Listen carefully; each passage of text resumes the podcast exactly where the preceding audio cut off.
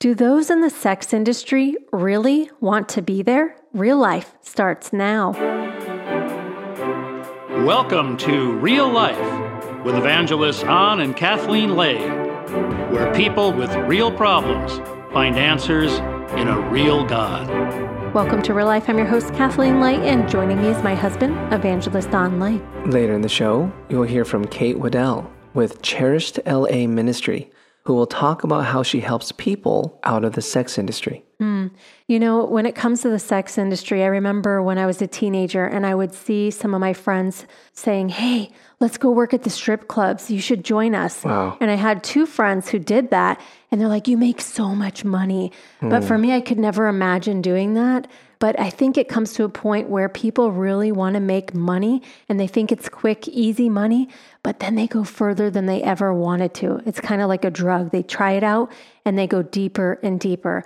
And I saw my friend do that. She started stripping at the strip clubs and then ended up doing drugs and going wow. further into it and never got out of it, thinking it would get her further, but it got her deeper into a pit. You know, I think people think it's a choice and maybe initially at first, but it sounds like it ends up becoming like a pit mm-hmm. and becoming a pit of despair quick. Right. And, you know, sometimes we think we have the freedom to make these choices, but so often these types of things can cause bondage and slavery. Yeah. But good news is in John chapter 8, verses 36, it says, So if the Son sets you free, you will be free indeed. Mm-hmm. That means that those who find themselves in the sex industry can get freedom. Mm-hmm. They can get freedom from the addictions, from the drug addictions, from that lifestyle, from the easy way to get money. Mm-hmm. And there can be freedom that happens across the land because honestly, I think people who even are customers of the sex industry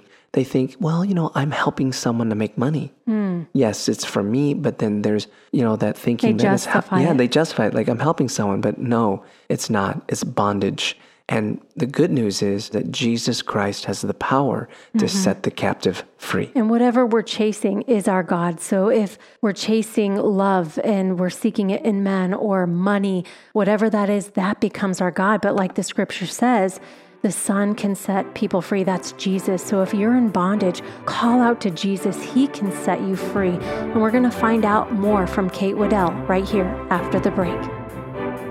Real life is made possible by people like you. We'd like to take this opportunity to sincerely thank you for your generous support. We couldn't do it without you. May God bless.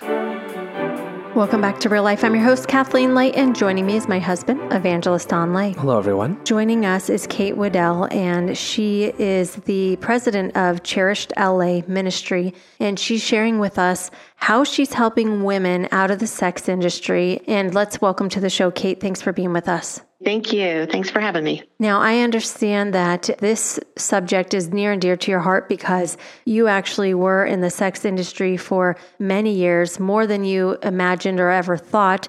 You originally were just getting into it, doing stripping, and ended up being sex trafficked, pimped out, and just went through a lot of things and had drugs to help you through all of this. Tell me about that.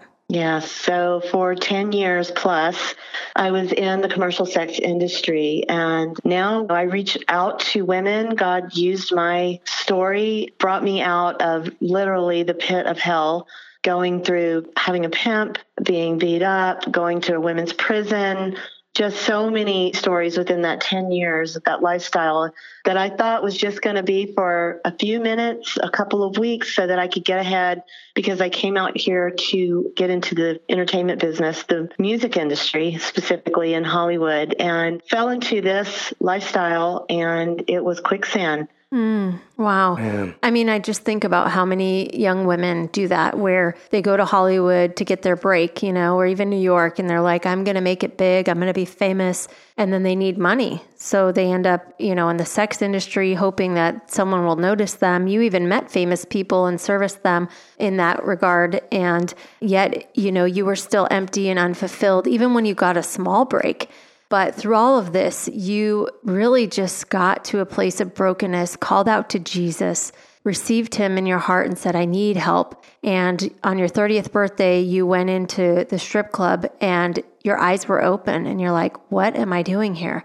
Yeah. And, you know, it's a realization. And once you have that, you can't do it anymore. Tell me a little bit about the women that are in this industry.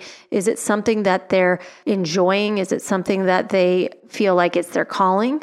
Well, I think one thing we do know the statistic is very high for women who are in the commercial sex industry. There's a direct correlation to early childhood sexual abuse. Mm. My personal experience of the women I know, and I know a lot of women coming out of this industry, I would say probably 98, 99% were all sexually abused as children. Wow. That's the first thing. So when women do say to me, you know, hey, I'm in it because I want to be, or this is empowering, I get that because I thought that for a while too. It's how I made it through the day. And there is some truth to it. I'm going to choose who's going to touch me. I'm going to control how you see me. And I'm going to be in charge this time, not someone else. Mm. And so there is a way of empowerment in that, taking back. But if it truly were empowering, we wouldn't see such high rates of trauma and PTSD and suicide. More women in the commercial sex industry are raped than anyone else because people think because they're in this industry that it's fair game. I've even had officers tell me, you know, well, you're in the industry. What do you expect? Wow. Oh, I expect to be treated like a human being, a woman that gets to make those choices. Mm. Oh, that's so sad. Which leads us to a place on your 30th birthday, and your eyes were open. You gave up being a stripper in the sex industry, and you said a prayer. And through that prayer, something was birthed. Tell me about the prayer and what was birthed in this ministry you have now.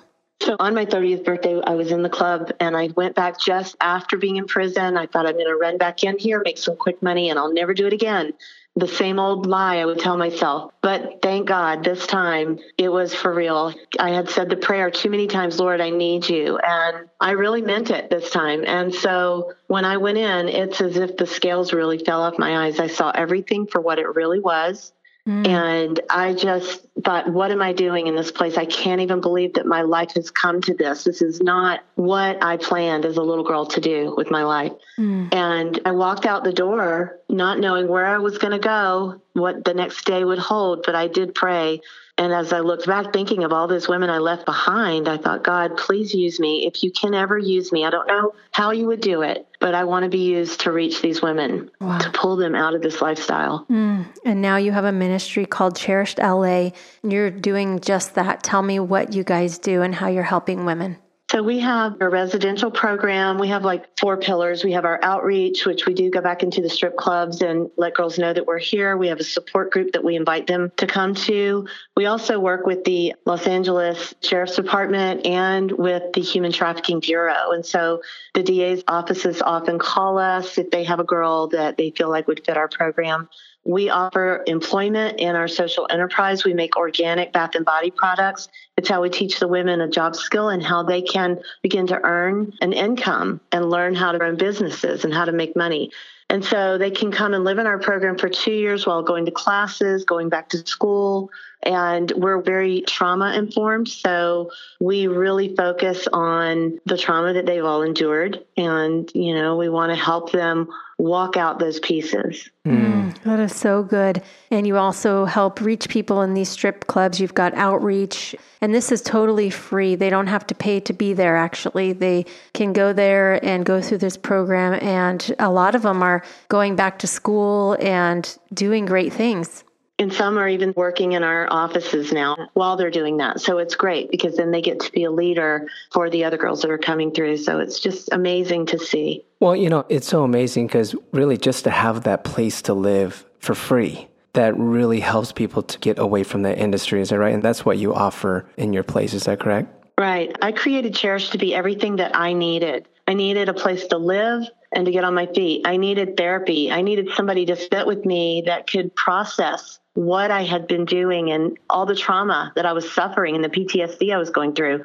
I needed a job and what was I going to put on my resume? You know, I needed yeah. something that I could put on a resume. Hmm. Yeah. We don't take any government funding. So we do offer this to the women for two years. We only operate by donors. And, you know, there are months when I go, really, God, is this what we're doing? But He always just blesses us and shows up. And it's just amazing to see people's hearts that will get involved and partner with us. And I'm just so grateful. That's so beautiful. We so appreciate what you're doing out there, Kate. And the good news is you're willing to train other ministries in different states if they're able to get you and your team out there, or they can fly out to you and get people trained to do the very thing you're doing to help women out of the sex industry and have a place of hope and a home.